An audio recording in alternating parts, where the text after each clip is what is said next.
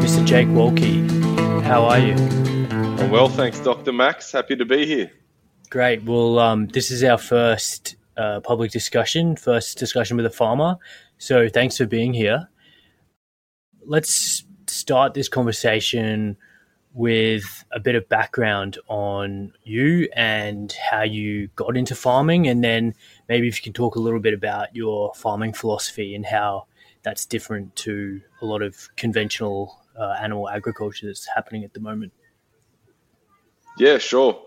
Look, my my family were German immigrants off the boat about 60 years ago, and my grandfather Klaus, who's the patriarch of the family, uh, pretty quickly assumed a role of being self-employed and and a, and a business operator, a retailer. Had a slew of different businesses. Uh, actually, had a, a small piggery that in South Australia, you know, going back almost 60 years, had some continental delis did some um, share farming with butternut pumpkins and onions and that sort of thing. And my father and my, my mother have been self employed my whole life. And about five years ago, when my first son Otto was born, we started spending a bit more time around the house. And I was, I was busy working in retail, as my family's uh, pedigree is, I guess. And I thought, while I'm, you know, at home while my son Otto naps or whatever, I want to be doing something a little bit more fulfilling than watching telly or flicking through um, the internet or you know whatever other options would normally be there. When you when you have heaps of time you use it really poorly.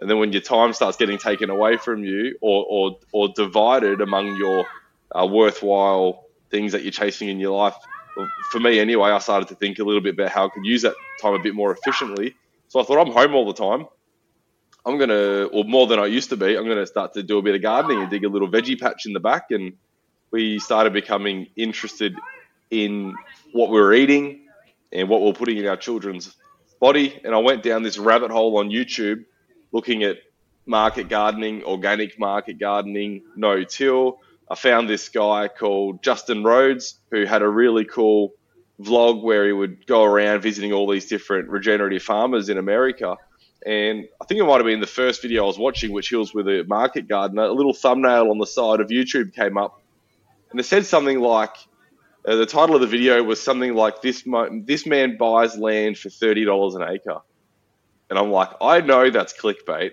yeah. but I'm going to press that. I can't help myself. That video was him touring Polyface Farm, Joel Salatin's property, yeah. and talking about how the infrastructure he implements lets him at, at a cost of thirty dollars an acre lets him double his productivity. Hmm. Uh, and I was hooked after that. My family had a hobby block, like a, a, bit of a lifestyle block that you could ride a horse on or a motorbike. And I talked my folks into letting me overrun it. And uh, it went from a few chickens to lots of chickens and cows and pigs and, and the whole lot. So that's sort of my, I'm a real, I get really, what's the word? I get very, not fascinated, addicted, compulsive more, more, more. I'm a bit of a collector, and this farming thing, I just went down that rabbit hole. Yeah, still great. So at the moment, the Wolki Farm is quite a big operation that you're running down in Albury, New South Wales, Australia, uh, and you have the farm, you have a butchery, you have a bike shop, you've got a couple of things going on. So can you give us an idea about what the scale of operation and what you're producing at the moment and, and how the farm is currently being run? Yeah, sure thing. So we're a, we're a mixed enterprise, direct to market, regeneratively run family farm on our property at the moment. We're in our uh, third year of production, so we started, our, you know, at, at, very grassroots level, literally 200 chick, egg laying chickens, and that was it in 2019. Uh, at the moment, we're running a thousand laying hens. We're doing about 200 to 300 broilers every three weeks, which broilers are, is a meat chicken, pasture raised broilers. I've got a mob of about 120 cattle, so 60 breeding cows, and the rest are a mi- mixture of calves and finisher steers and bulls, that sort of thing. Uh, at any one time, we could have anywhere from 40 to 100 pigs. Last year, we we finished about 200 pigs, about 180 pigs all up for the year. And then there's a heap of little uh, peripheral supportive uh, in industries on the farm. We've got a market garden there little orchard. We've got about 30 beehives, all those sorts of, you know, none of them uh, make bank, so to speak, but they, they add value. We've already got customers who are coming to us for eggs and beef, so to provide them a stick of broccoli or a jar of honey is a really nice value add there. And like you said, we've got our own butchery. So very early on into our direct to market adventure, I saw that the, the biggest bottleneck right in front of me was getting our animals processed. I, I interviewed and, and applied with a heap of local butchers to get my animals chopped up, and they they weren't always fond of my animals because I was growing them too big to what conventional standards were, and maybe sometimes I had too much fat or not enough fat because I was I was learning, I was finding my feet. The the capacity for these butcheries was very small. You know, they're little mum and dad owned shops too, and they're very busy making sure that their glass cabinets got all the nice displays to pay their bills. Mm. the last thing they need is a guy like me coming in and going, I need my my orders that you said to be ready. I've got my deliveries to make. And that was only doing back then. I was doing a body of beef a month and two pigs a month. And I thought I can't even pay a salary with this, and I, I can't. I'm not going to go down the rabbit hole of using four or five different butchers in town. The consistency and the the headache of that would be completely up the wazoo. And quite fortuitously, a local butchery freehold that's been one of the most well-known butcheries in Albury for about 75 years, called Peters and Sons. The building came up for sale. The the business had just closed and the building came up, so we purchased that, my wife and I, under our new company we just set up called Wolki World, and we renovated, filled it with equipment. I'd never held a knife to cut up meat before, and I still haven't. Put in put on a butcher, Richie. He's a fantastic butcher, and now we're operating with two full time butchers in there processing all of our protein, and we're also doing custom processing for about a dozen other local producers. So anyone who wants to get their animal chopped up to their cut request, cryovac bag, branded sticker on it, uh, the whole lot. Now the butchery is not the abattoir. A lot of people go, so how do you kill them? The, the butchery is a it's called a cold processing room. So it, mm-hmm. it's a meat processing room. We receive the carcass from the abattoir, yeah. and then we break it down to the consumer's need. We still have to use third party abattoirs. Mm-hmm. We are we are very motivated and uh, we, we, we view it as necessary that we will have our own abattoir one day, but there's a string of things we need to tick before we get there. Mm, fantastic.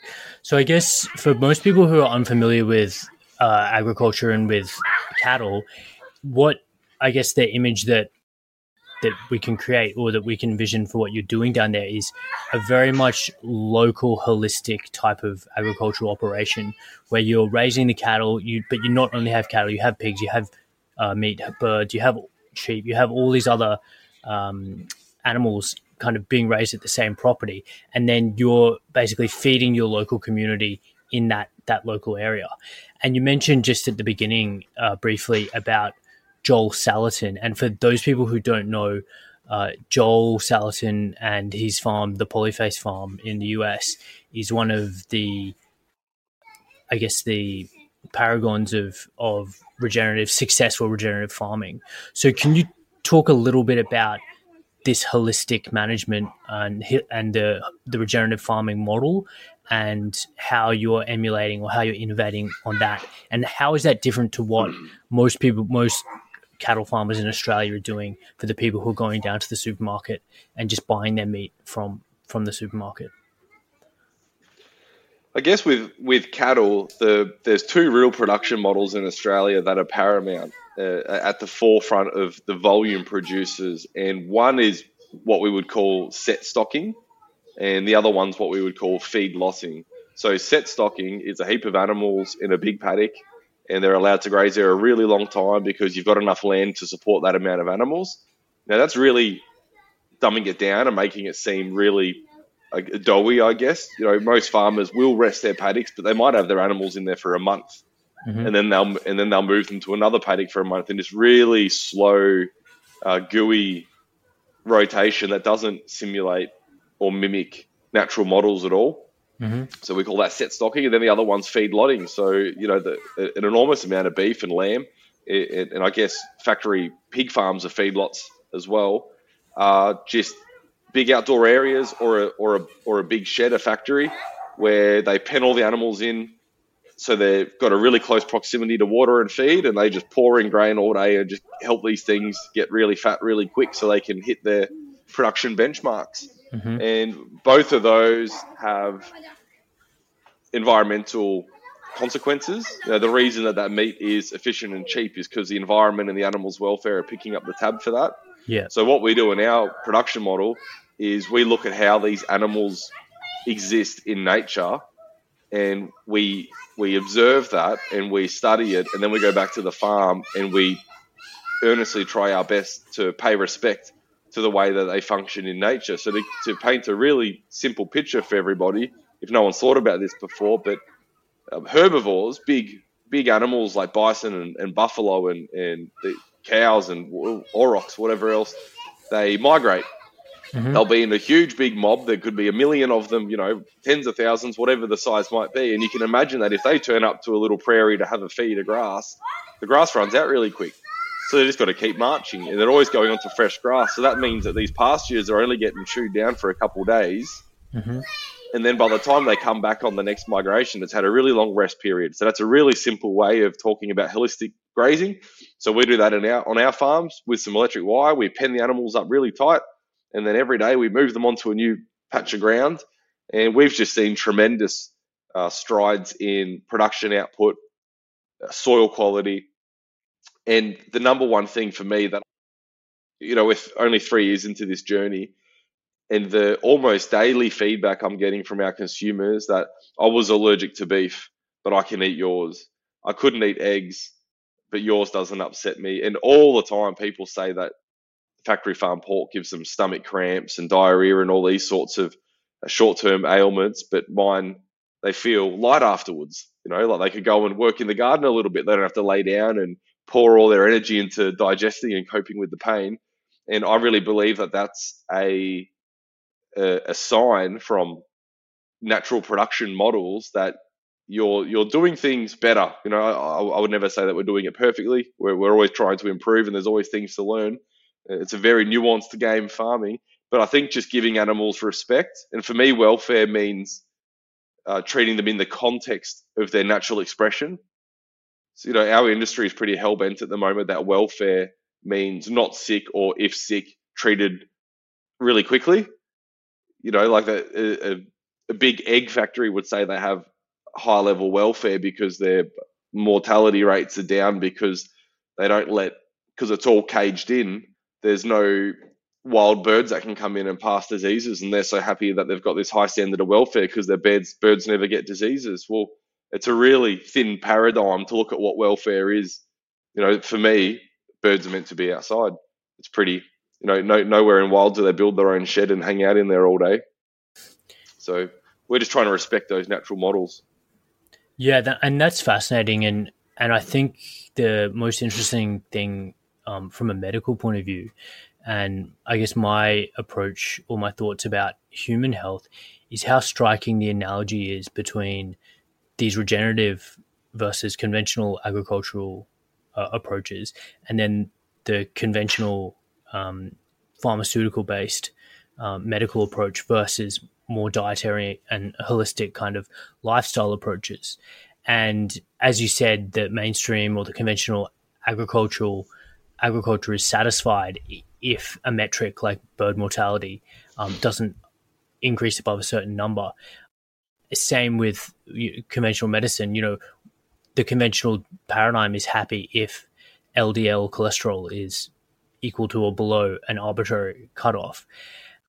So it's it's fascinating that both approaches aren't holistically looking at the entire organism. What are the holistic uh, indices or or markers of optimal health, not just uh, surviving, but how can we help these birds, these cows, these pigs, and these humans thrive optimally? And what you're doing, and what the regenerative agricultural movement in general is doing, which I'm, which I admire so much, is is allowing or or performing the type of agricultural techniques that is producing the most nutrient dense food, the mo- the highest quality uh, food, and that's allowing we, us. We call to, it healing food. He, healing food, yeah, exactly, and that's allowing people to heal and allowing us to help recommend diet and lifestyle that that actually helps patients improve and, and heal themselves. So that that's that's fascinating. And would you say that what you just described in terms of the regenerative approach is a third is the third approach? So you've said the feedlot, the, the stocking approach. Your approach is a, a, basically a third approach. Is that how you describe it?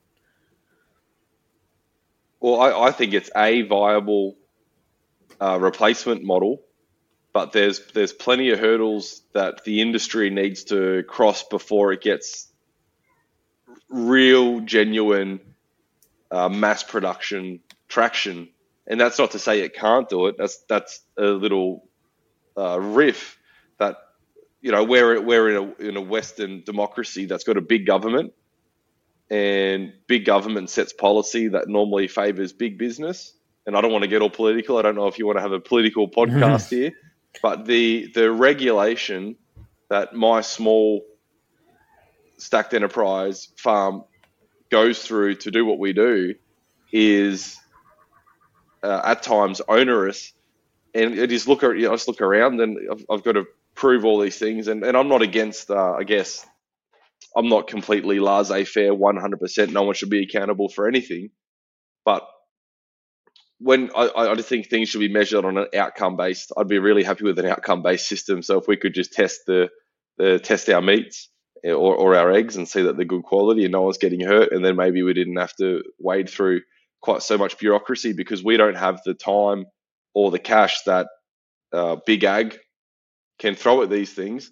So I think we're definitely a viable model, but the the regen world has some work to do to, I guess, or, organize maybe um, and arm up a little bit to protect ourselves and and pave the way. It's it's not easy to get into. There's a lot of roadblocks in agriculture. You know, land access.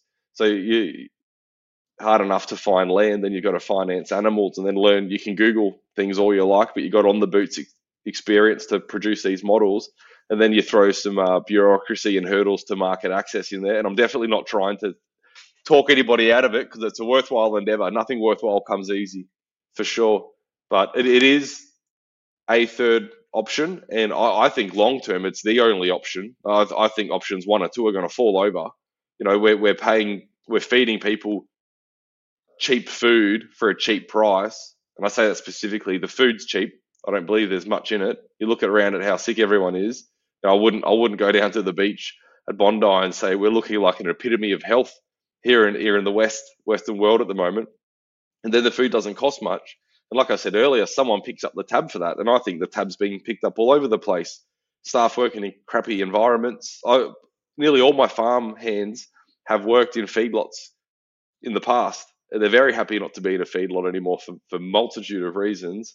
And we've got people's health suffering. We've got the animals' welfare, uh, you know, being exploited. And then we've got a, you know, mass environmental degradation, desertification of you know, marginal grazing lands and all sorts of things. So our food's being subsidized by all these things. So long term, a, a, production model that respects the animal and the environment, because when you look after the the welfare of the environment, sorry, when you look after the welfare of an animal specific to the context of that animal, the environment's automatically looked after. Does that make sense?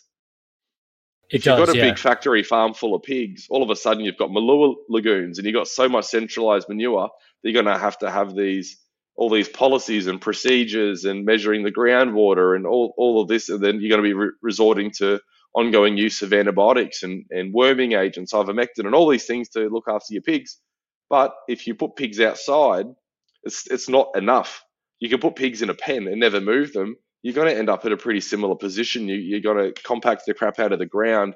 You're going to have animals with high worm loadings again, all of these ongoing issues. But when you look in the wild, pigs turn up, they pug up an area, they make wallows, they camp out there for two or three weeks, and then all the peripheral feed has all disappeared because they go out on their little saunters every day and they graze this and root that up. And within their proximity of their wallow camp, they've exhausted everything. That might take them two weeks, might take them a month, but then they go away somewhere else. And so it gets a really high impact for a short amount of time, and then a long recovery pattern, a long recovery period, very much the same to the cattle grazing. Yeah. So there is nuance to it, but it doesn't deplete the commons. I think we have to be more open eyed about protecting and enhancing the environmental commons that we all need. Yeah. And I guess uh, that's a really interesting point because for the average consumer who isn't intentional or mindful about the produce that they're buying, they might ask, you know, why should I buy regenerative or fully grass fed, um, grass finished or, or free range pork? And I guess they're, every, everyone is very much disconnected from the source of their food and the process by which their the food is raised and then the journey it takes from the paddock all the way to the plate. So to me, it seems like a system that you describe of indoor housing and and um, you know industrial uh, raising these type of techniques. They they can thrive, and if, if especially if people aren't paying attention or aren't conscious or, or observing what what and how uh, their food is being raised these, I, I think we've got a large portion of the consumer market that's reasonably ignorant to current production models. We do free farm tours very regularly. So sometimes, in, if it's peak spring and it's beautiful and it's not too wet, we might do one every weekend. Otherwise, through wet seasons, we'll calm down and do them monthly or something like that. People love coming out and picking up a chicken and looking at the pigs roll around in the mud and uh, have discussions. Sometimes my tours go for four or five hours as we have community discussion and conversation throughout the tour.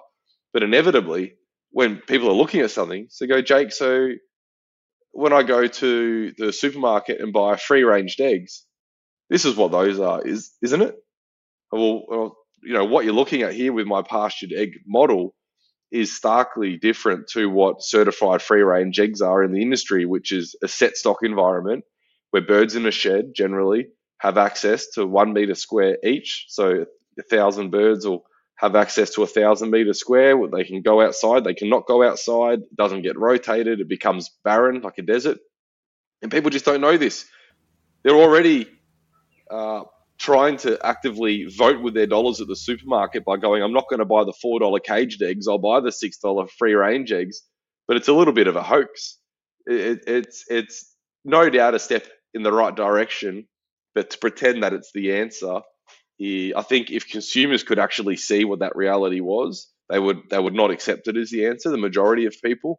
So you know, for us, farm tours are an integral point of a part of showing what we do, and then not trying to rubbish the rest of the industry, but having a conversation just to educate people about actually how their animal and how their meat protein they're eating is being raised. Mm. And the interesting point you raised about um, the nutrient quality of of your food versus say the, the supermarket food.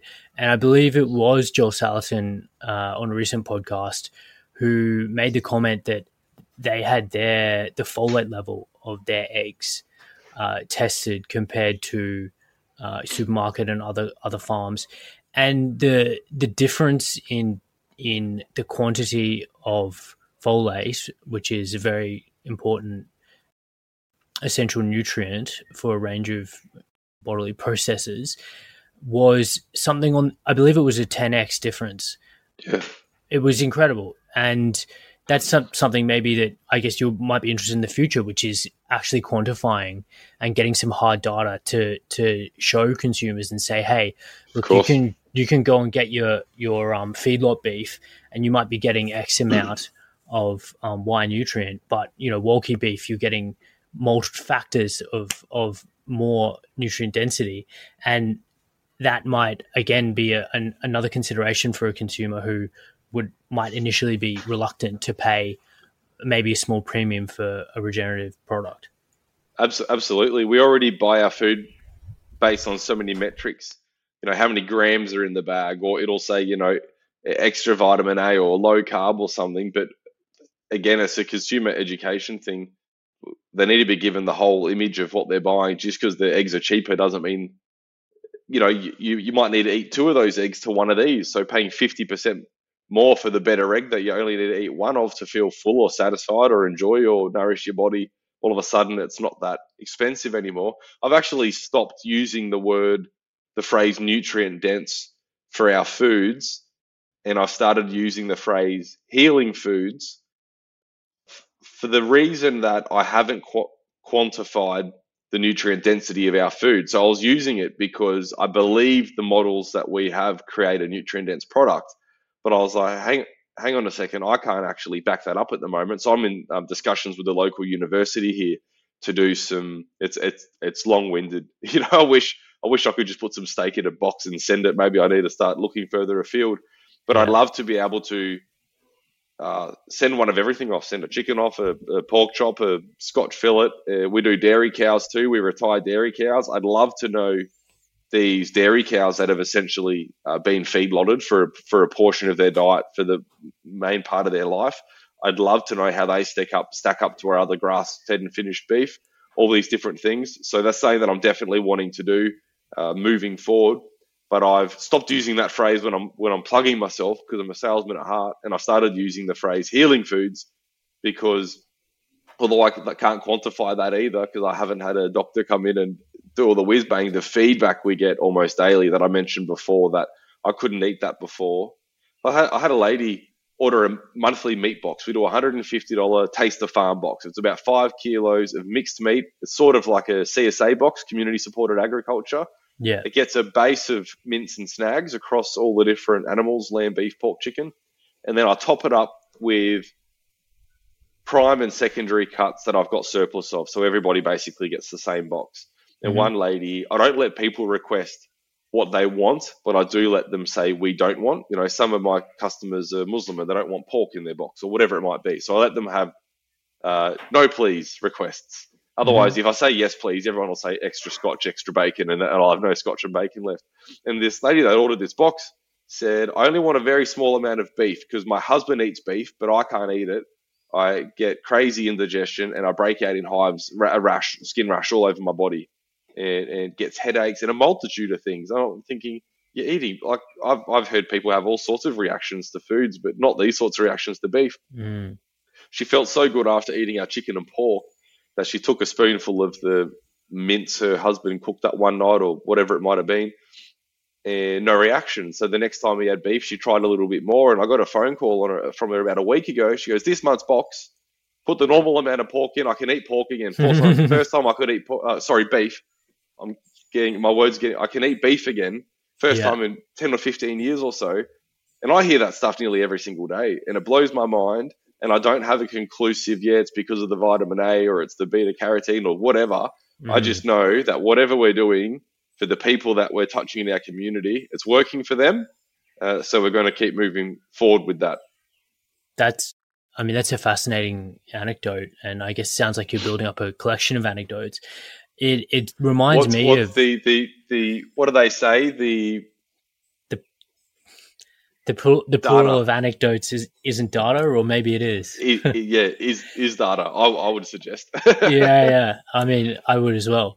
It reminds me of. I remember a patient I saw in in the emergency department a couple years ago, and it was an infant who had extremely severe food allergies and uh, atopy, and the the the child was incredibly allergic to uh, antibi- a range of antibiotics and the mum had mentioned to me that when she was breastfeeding, if she ate some conventionally raised meat from the supermarket, that that day or that following that meal, and she was breastfeeding the child, it was enough to.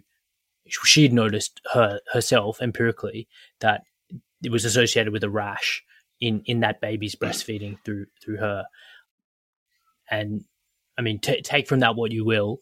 Yeah. Um, but it was a, it was an interesting anecdote, and it's suggestive of the. Well, it's suggestive that there's probably a, a degree of of antibiotics and hormones that are that are getting into the food supply from conventionally raised animals, and some people are obviously more sensitive than others. So, I mean, it's fantastic for you to be able to offer a product like that that is solving someone's um, beef intolerance, and, and we we know beef.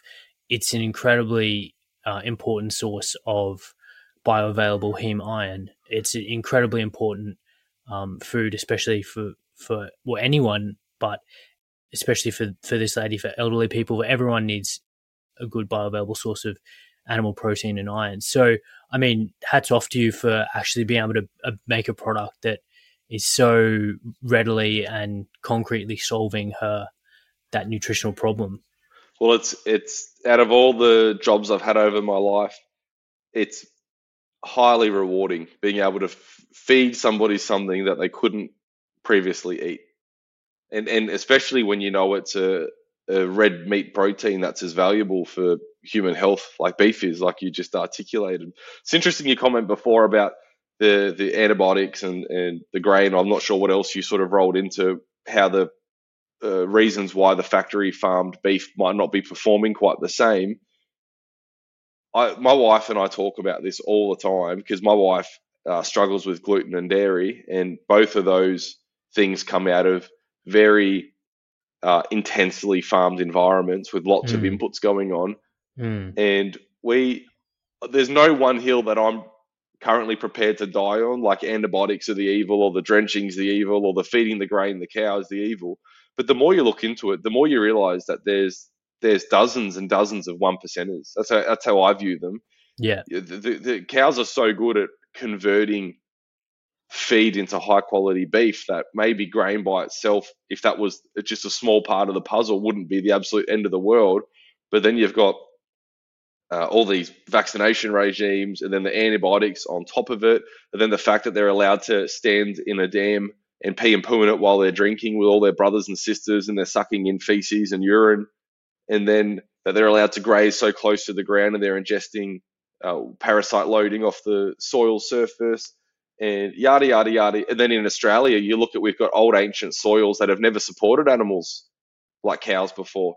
So who's even to suggest that if you put them in the the paddock the, the, and, and manage them properly, they're going to get the absolute best outcome as it was. Like maybe they will, but like we don't really know that. It's not really.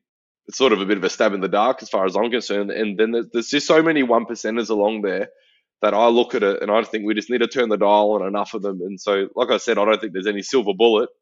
But when you respect the natural processing model or a production model, n- nature's model, a lot of those things, like for instance, we don't let our animals drink out of waterways. All riparian areas on the farm are fenced off. Everything, even if there's a little divot in the paddock the size of the bench behind me, we throw a hot wire around it. We don't. We we try very hard to never let animals in water. They can have the water that's right there, but we'll just throw a pump in it and pump it to a trough so they can't pee and poo in it. And I wouldn't even know how to drench a cow. You know, we've been going for four years. I've had a couple hundred cows come through the farm. I've got breeding animals on the farm. You know, in the beginning, when I said I wasn't going to drench because I'd read that's how you do it by other regenerative farmers, everyone was giving me the feedback, oh, well, just wait. You know, 12 months down the track, you're going to need to drench. It's all ideally idyllic now, but you're going to get caught out. No parasite issues mm. when you are respecting these natural principles of, you know, not letting them drink out of the toilet. Mm.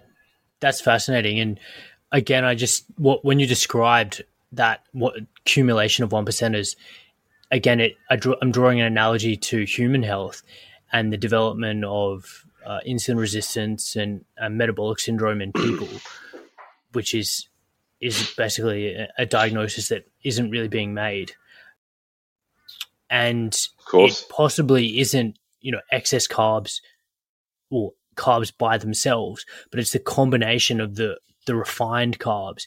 It added to the pesticides, the herbicides, or potentially the glyphosate that's sprayed on the carbs, and then the, the refining of the carbs into a processed food that is also um, with uh, polyunsaturated seed oils that have also been refined. And then you, you add in the sedentary lifestyle, you add in the, the disturbed circadian rhythm, and each of them individually uh, become component causes that of course are sufficient in aggregate to cause disease. So again, it's it's fascinating these analogies and how we can draw analogies from agriculture to human health. And in both cases, when we dial back that intervention, we dial back the human the human refined refinery and refined techniques and let nature and abide by by how it was done in a, in a natural way, the the organism heals itself. I mean that that it's striking to me that that similarity. It's that well, you know, we are nature. We're not separate to nature. You know, something that that really gets up my grill is talking to people about my cattle and how they're burping out methane and they're bad for the environment. And th- th- there's a contextual discussion around that because of the uh, emissions from factory farming and feed lots, yada, yada, yada, where the cows aren't allowed to be put into an environment where they can help pastures sequester carbon, all these things that um, anyone half educated grasps. Mm. But I, I, don't know. There's a lot of there's a lot of nuance on the table that needs to be uh, considered with that. I think one of the things that I find really interesting about the grain discussion, and I heard Zach Bush talk about it uh, quite a few years ago, I think, but he talked he talked about how when we used to be eating grains, they were obviously older heirloom varieties, which we aren't you know producing anymore, and most of the wheat, the barley, the corn are all um, single crops that we've grown for efficiency, so there's no variety in the crops anymore. But that's that's one thing. But then he started talking about the the mills that we're using now, and instead of old rough stone mills, now we're using metal mills, and the surfaces are so refined that they're able to make the the flour so fine that it changes chemical properties or, or structure or whatever it might be and becomes harder to digest. And I'm way out of my comfort zone. Like I'm off, I'm off the deep end here. But you just think about for me, I just it's all about context. So you just look about how have how have humans been eating this for thousands of years, then how have we been eating it for the last 40 years, and it's not the same. You know, we've we've got a couple of rules in our household about what we eat, and I think that they're good rules for everyone. But the the two that we use is if if grandma didn't cook it and eat it, we probably shouldn't. And for some people listening, that might be great grandma, and maybe they'd never met great grandma. So you need to get on YouTube and Google great grandma's cooking and understand what that means. But that's animal fats instead of canola oil, you know, like mm-hmm. a really obvious example. Or that's whole grain bread instead of white bread, or you know, whatever, whatever. It's heirloom tomatoes instead of hydroponic GMO tomatoes. Mm-hmm. And then the other thing is, if we can't make it in our kitchen, we don't want to eat it. So we don't cook all our food. We like eating out. We like being social. We like yummy stuff. But when we're when we're buying things, if we couldn't refine that in our own kitchen, you know, why would we trust some big snazzy machine to take over that process? It just mm. it just mm. starts to get into the deep end for me. It's yeah. like you, I can make lard. I make lard at home all the time. We get a really fatty rolled pork roast, normally the ones that the customers won't buy because there's too much fat on it. Yeah. And we blast it in the oven and we collect all the lard and we've got we've got fat to cook with for the next few months. Mm. But try and make canola oil in home, yeah. in, in your kitchen. You know, you you, you got to be the cops are going to kick down the front door because they think you've got a meth lab going yeah. on. exactly. Um, there, there's some great heuristics. I really really like those two. A couple that I use with patients is um, one of them is a very common one. You you people have heard only shop around the edges of the supermarket, and yep. this is because all the fresh food. I haven't heard that.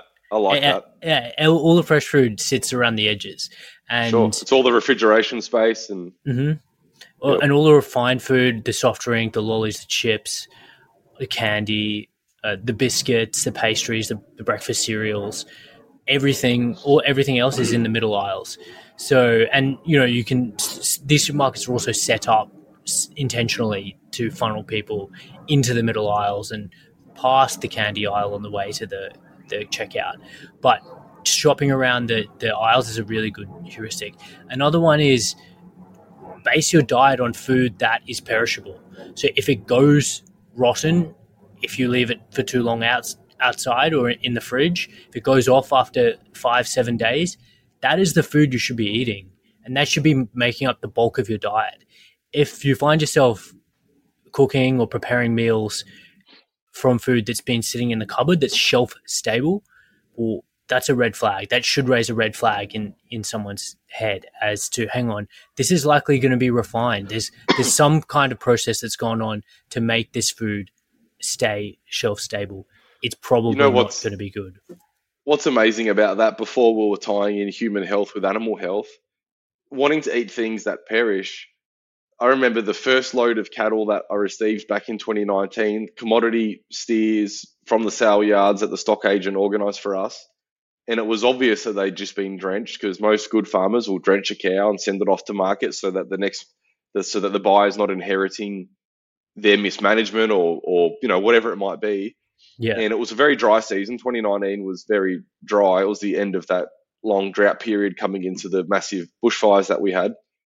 And these uh, cow paddies, the, the dung that sat on the ground, I think some of those paddies were still there six months later. The, yeah, there wow. was, and and that that might be a partial reflection of our pastures because previously mm. on my family's hobby block we'd been set stocking and doing mm. what you did, but they sat there forever. Nothing eat, ate them, and now my cattle that nothing's had a drench as long as it's been on my farm. Some animals been around three or four years, never had a drench, and you'll see a cow paddy disappear in three or four days. You know, in, in, in peak season, maybe not in the um, depths of winter when the dung beetles have packed up for the season or whatever it might be, but incredible how they get gobbled up. And that brings you back to another heuristic, which I know Dr. Max is going to like. Not only are we what we eat, but we are what we eat eats. And I, that'd be a really easy benchmark. If a dung beetle won't eat the poo out of that cow, that's probably not the cow that I want to be eating or selling myself. Yeah, I mean, and and it's it's reminiscent of the McDonald burger bun that gets yeah, sat on it the bench. crossed my mind when you said it. Yeah, yeah, it, it, it's it's still in its perfect form, you know, a month later. So I wonder if anybody ever walks past that and feels hungry. There's yeah. got to be someone. Yeah, yeah.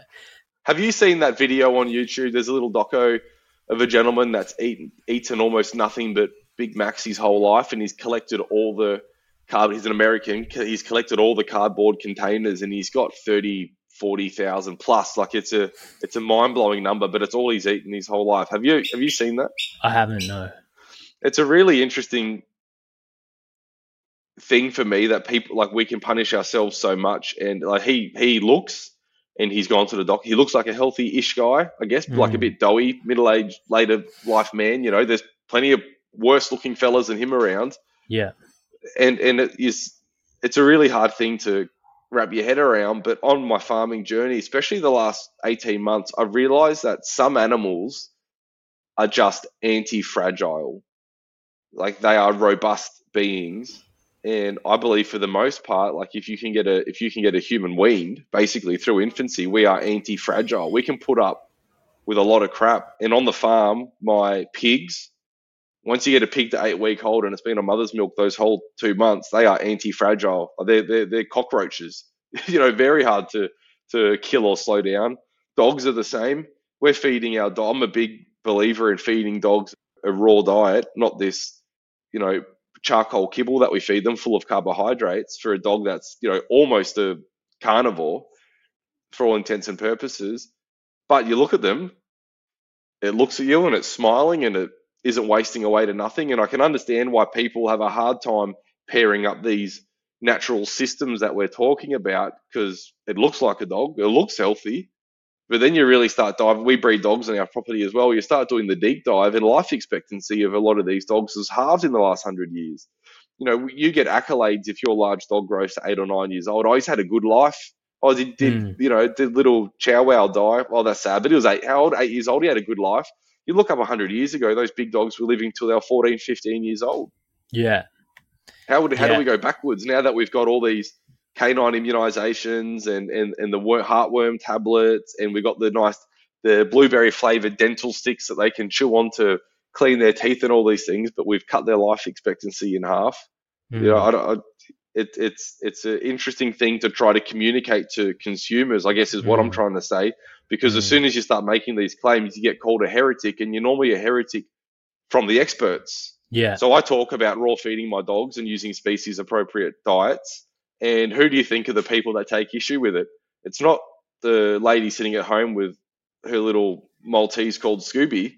It's the vets. Yeah. That get on. And they're offended yeah. by the premise that your dog shouldn't eat kibble. I mean, it's fascinating and it just speaks to the idea that industries, not only human health, not only uh, a- agriculture, but also vet, vet and domestic small animal vet practice has all been influenced to be eating what is most quite obviously a species inappropriate diet um, whatever that is for for a lot of animals. And dogs and cats obviously have a very very high evolved need for percentage of meat in their diet. And I mean, and and, and that's another topic, and, and we could talk a little bit about a, a carnivore diet for humans because I know that you've been trying that out recently.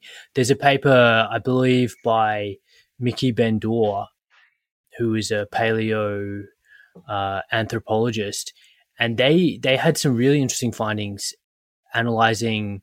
I believe it was a radioactive carbon isotope in uh, Paleolithic or perhaps even earlier humans, and by analyzing this carbon isotope, they're able to estimate or graph or estimate the position on the trophic level of different organisms. And you could see based on this this isotope, perhaps a, a, a cow, which is going to be eating grass, is lower down on a trophic level compared to a fox who's eating other animals. Sure. And their, their evidence was actually showed that I think about 13,000 years ago, it was humans. There was evidence that humans had were, were the highest on the the trophic level, indicating that they were eating other carnivorous animals. So, to to change tack a little bit, can you tell us a little bit about your experience with eating a mostly meat diet and how long you've done it for? And are you eating only Wolki Wolki produce? So I am almost two weeks into our version of carnivore, and I'll, I'll preface this that we don't believe this is necessarily a silver bullet. My wife and I are doing this. We're not forcing it on the kids. The kids are getting what we would normally eat, which would just be, I guess, a home cooked whole foods diet. Uh, they do both love meat as it is, but I'm I'm a curious person. You know, I when I was a kid, like a teenager, I'd see an electric fence and I'd go, I know that that's going to really hurt, but I wonder how much, and I'd grab it and I'm just a curious person. You, I read the blogs online and people's experiences, and it's not enough for me. I need to immerse in it. So I did a vegan diet a few years ago before wolf farming. You know, it might be five or six years ago. I did vegan for a couple of weeks. Found it incredibly difficult, and people might laugh at this, but so much eating. My mouth was always sore and tired. Chew, chew, chew, chew, chew. I could just never fill myself up. I tried to do it properly, and I found it so hard reading all the labels. Oh, that's got this in it. That's got this. Uh, I just found that I didn't want to do vegetarian. Basically, my whole family's vegetarian. That's too easy. I thought vegan would be an experiment. We're doing the carnivore now for a few reasons. We've been doing a little bit of reading, and my wife's blood type is O negative, and it was suggested that it's an appropriate diet for someone in that blood group. Talking about different diets for different blood groups, and my wife, as I said earlier, has issues with gluten and dairy, so we thought we'd back off everything at the moment and do a bit of an exclusion diet. Myself being two weeks in, I've lost about four kilos, and I've always been a heavy boy, uh, ready to lose a couple kilos. I got married. I'm six foot, neat, and I got married at a 105 kilos, just about. So I was a bit pudgy. I look at my wedding photos, and I think they're the worst photos of me that exist. But my wife married me at my heaviest. hey, man, you got you got to find a woman who'll marry you at your worst, and then you got to pay her back by getting better. So I've lost about four kilos. I've lost the pant size, which is a lot of weight to lose in just a couple of weeks. And I think there must have been a lot of water retention or something going on with that. But I feel better. I'm eating a lot less.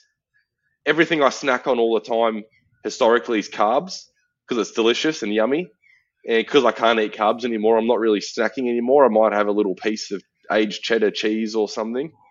Uh, but day three, I was texting you about this, asking for help from the um, depths of carb withdrawal. I was absolutely screaming for carbohydrates on day three. And day five, all I thought about all day was things that had sugar in them, which I thought was really interesting how they appeared because I wouldn't say I necessarily have a high sugar diet, but when you eat nothing but meat, you have a no sugar diet all of a sudden. Mm. So they've been really interesting observations for me.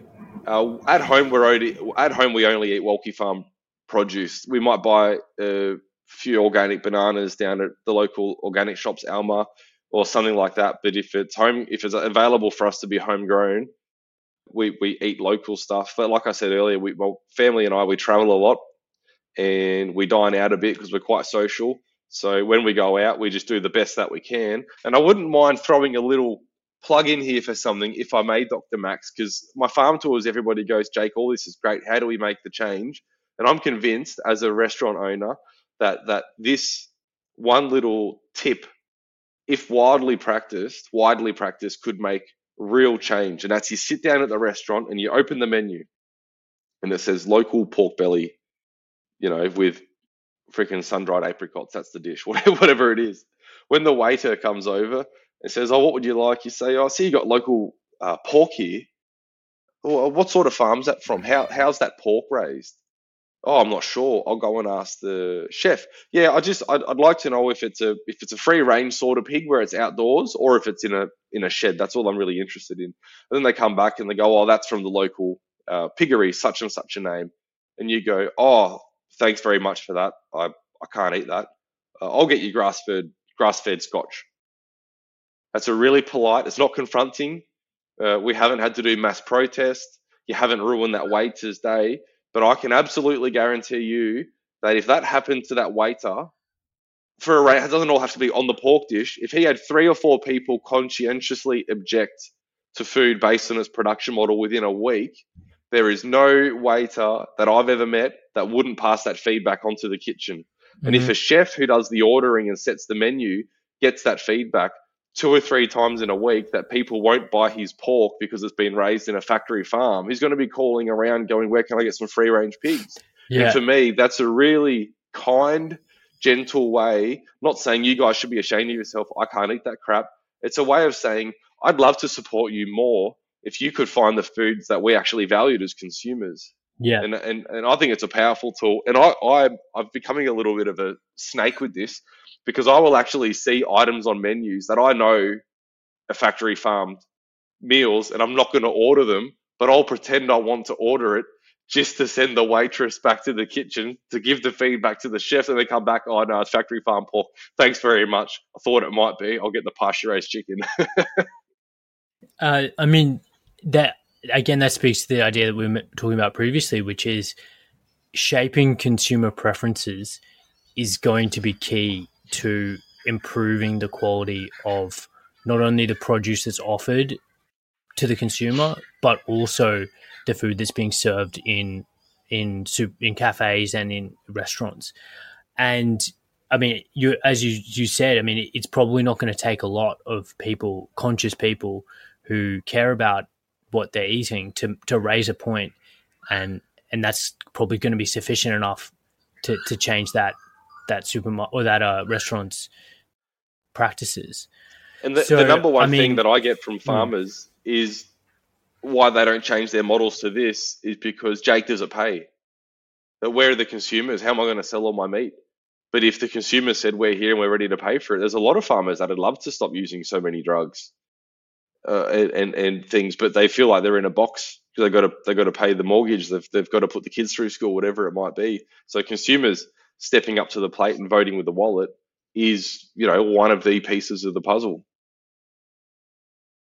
And totally. And and I guess in terms of empowering other farmers to move towards this model, which is a more direct to consumer model, um, do you have any ideas? I mean, it, on the surface, it might seem like, oh, we have to set up uh, advertising, we have to have a website, we have to sort out all these things that most farmers probably don't want to even think about. They just want to raise their cattle, get get them sold, truck them off, and then not think about them anymore. So, so what is your idea, or what are your suggestions about getting more farmers interested in a regenerative but direct to consumer model rather than this centralized model? I, I think about this a lot because we're going to need broadacre producers on our on our side to to feed the world and to um, change landscapes and to heal landscapes and, and restore animal function and all these different things. But I completely accept that not everybody wants to do what I do, which is deal with emails and phone calls and Facebook messages all day long. People going, Does your bacon have nitrites in it? Is do you feed any grain? What drenches do you use? Uh, do you use an electric prodder on your farm? Like this constant, like I personally love it because getting that immediate feedback loop from consumers really helps us uh, navigate decision making on the farm as aligned to our basis needs. but there's a lot of farmers out there that would probably love to do something a little bit more holistic. And if the only viable way to, because the management costs, uh, the, the the operation cost of the way we do farm is a lot less in inputs, but a lot more in labour, and that has to get paid for. So, you know, these farmers, there's a lot of farmers that don't want to deal with the public. They want to farm, you know that's why they're farmers probably that's why they're in their paddock with their cows because it's probably that's their sort of person one, mm. one that moves and doesn't back chat and talk about facebook or something but I, I i think that there's a there's a middle road that that there's room in the middle for somebody to fill this gap and it's probably people like me i love selling uh, setting up systems and operations so, and I've been I've been wrestling with this a lot within our own operation because I get phone calls every week. Oh, Jake, saw you on the news that you're selling grass-fed beef. I've got grass-fed beef. If you ever want any over the hook, I'll sell them to you. And some of these producers are genuinely top-notch holistic management, Allan Savory style producers doing a great job, and the meat would probably be really good. But I'm advertising that it's all Wolki raised meat but there's a sort of a ceiling on that. So I think there's room for people like me to facilitate, to do the branding, to do the marketing, to do the selling, mm. and then mm. be the conduit to buy. And I guess that's what a lot of these certifications are when you can get grass fed and finished stamp. But I've been, I've looked at and heard so many horror stories about all these certifications. I've mm. sort of run out of steam with all of them. So I don't really have an exact answer for you, Max, but I know that the, the, the the books need to make sense for the farmer, otherwise he's not going to produce that way. And that's not a comment that the current system makes sense. Mm. You know, you look at your your fertilizer and your your pesticide inputs this year are triple what they cost last year. That doesn't make sense on a balance sheet. Yeah. Is anyone paying triple for corn? Like I don't think so, or, or mm. wheat. But I think that there needs to be something in the middle to help these farmers that need more of the retail dollar to make it worthwhile, but don't want to deal with the public, or just can't set up on a dime because their operations are so large. Where would they shift all that volume? Mm. If you're a farmer turning off a thousand cows a year and wanted to do it direct to market, you would have enormous processing headaches with your local abattoir and, and, mm. and the boning rooms. You'd basically have to start to do it yourself. Mm. And just a quick point for listeners: the Allan Savory is one of the godfathers. Would you say, Jake, of of holistic management and regenerative grazing. So he's got a great TED talk, and I'd recommend everyone watch that to get a bit, bit of an idea background about regenerative grazing. But yeah, I, I mean, I completely agree, and that's a fascinating insight. Um, how you could create or have have certain small number of intermediaries, regenerative intermediaries, who are liaising with farmers who are doing a fully regenerative grass fed, grass finished operation, but don't want the the logistical or the marketing headaches of dealing directly with with consumers because it, it it does sound like that could be too much of a deal breaker and obstacle for for a lot of farmers who just want to spend their time and effort creating the most growing the highest quality grass and um, creating the highest highest quality beef. We're, we're approaching an hour, and I know you got a bit of a hard stop. I just want to really briefly touch on the, there's a, a couple of Wolki pillars, and I think we've covered most of them. Um, I'll quickly say them out, and Jake, maybe you, if you want to add something to to any of these. So one was welfare advocacy, two was environmental backbone, three community conscience, four healing food, and five was profitable farms. And I guess we've talked, we've covered quite a lot about each of those pillars. Um, is there anything you want to say about any specific one of those before we finish up? The thing I like about my five pillars, and and we're currently redeveloping our website, and we're trying to figure out a better way to communicate this. But the five pillars are uh, they're actually they're not pillars. It's actually a flywheel, because if you look after animal welfare, which is caring for the animal or stewarding the animal in its context, you know, in its environment, in its context. Number two, which is environmental backbone, is automatically taken care of. And then I believe if you look at if you look after animal welfare and the environment, you're automatically going to be producing a healing food, a nutrient dense, high quality food. If you do those three things, you're going to attract people and build community. And the last step, which might be the hardest one out of all of them, is to turn a profit because you've got to charge what you're worth and not be ashamed about it. I like that will, and I'm unashamed about the profit thing because I don't want to just be doing another 200 pigs next year. I want to do 200 pigs this year and 500 pigs next year and 10,000 pigs the year after that because these animals don't deserve to be raised in sheds. Landscapes deserve to be massaged and restored, and people deserve to be fed food that actually makes them feel better and not worse. Mm. So they all feed into each other for me. And interesting thing about the environmental backbone, it's a bit of a weird phrase, environmental backbone. Like you might just say environmental care or um, you know, or, or, or, land companionship. I'm sure you could think up something pretty fluffy that the greenies would love. I put environmental backbone in there for me because it takes some backbone to always care for the environment. It's mighty tempting sometimes to let the cattle overgraze something because you couldn't be bothered to because you're sick. You don't want to go out and move them, or it's raining too much, or you did your feed budgeting wrong, or um, you're worried you're going to get the tractor bogged, and the only way to easily move the pigs is to use the tractor, and you don't want to trudge around in the mud getting pig poo all over your boots. And it's like, hang on a second, you make this claim to your clients, your community, have some backbone, and get out there and do the work. You know, uh, a firm firm believer, you know, to work by the sweat of your brow. And that's a little. I've never told anyone that before, actually, but I've never discussed that. But that for me is a little internal uh, jab in the kidneys. Get out there.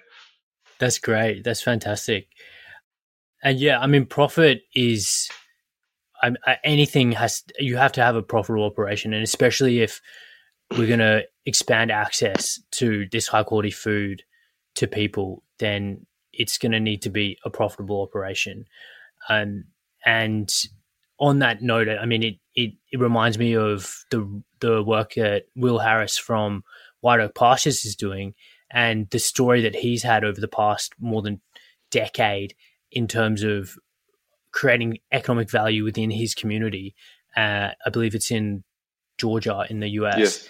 and Bluffton, how, Georgia, and how the process of industrial agriculture has based had had basically drained the lifeblood out of that rural American town, and yes. his operation again in the same vein as as yours, Jake, or I mean, you're you're paying homage to him in many ways, is basically reinvigorated this community and has the number of new people that they've been able to employ and create economic value, create economic economic empowerment has basically revived this this town. And I don't think there's a better illustration of the need for profitability and economic viability of this system if we're actually going to enact change on on a large scale. Absolutely. Will Harris is a massive hero of mine, and, and, anyone listening, if you haven't seen any of his stuff, jump on YouTube. And I think the video is called 10,000 Beating Hearts. It's a really good uh, bubble wrapped up version of what he does, you know, tied up version. It's quick, but he's inherited a family farm, put his nuts on the line, gone into debt from having no debt, built an on-site USDA inspected abattoir, gone direct to market, just done an, an incredible job and a full 180. And like you said, revitalized this town. Mm-hmm. Really interestingly, on the profit thing, there was a clip of his online that I was listening to, and he talks about how he runs a break-even operation.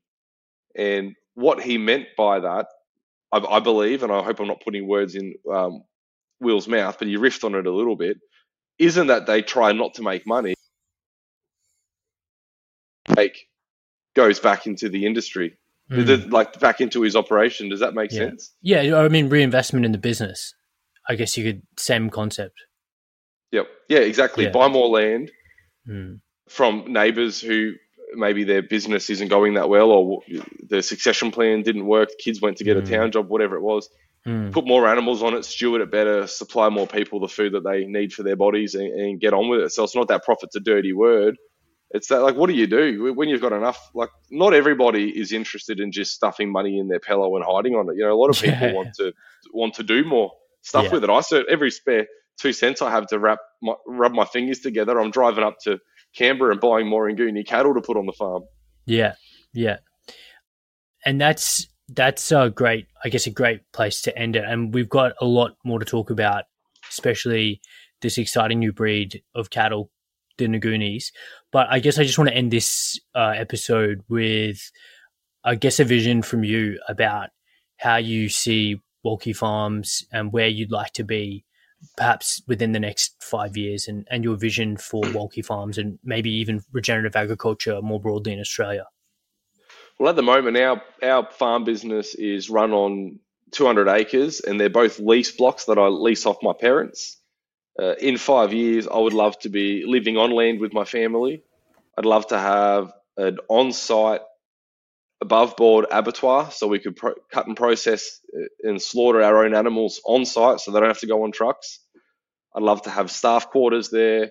We're homeschooling our children with, with some community around the place, so I'd love to be able to facilitate that on farm. And it's not about being, we're, we're not doomsday preppers, we're, we're not isolationists.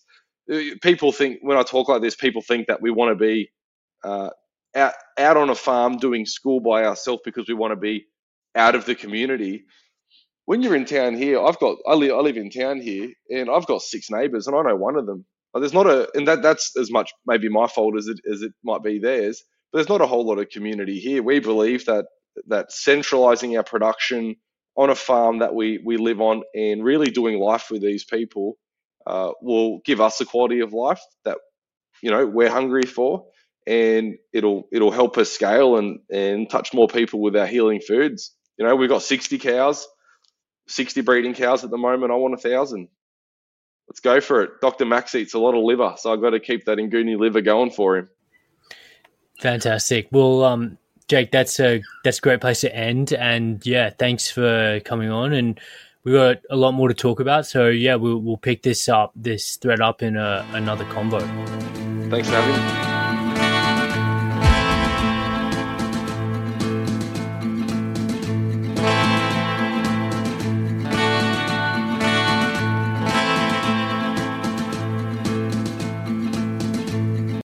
Thanks for listening to the Regenerative Health Podcast. I hope this episode helped you better understand some aspect of improving your lifestyle for optimal health.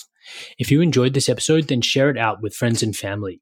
Leaving a five star review on Apple or Spotify podcasts also helps spread the message. Thank you and see you next time.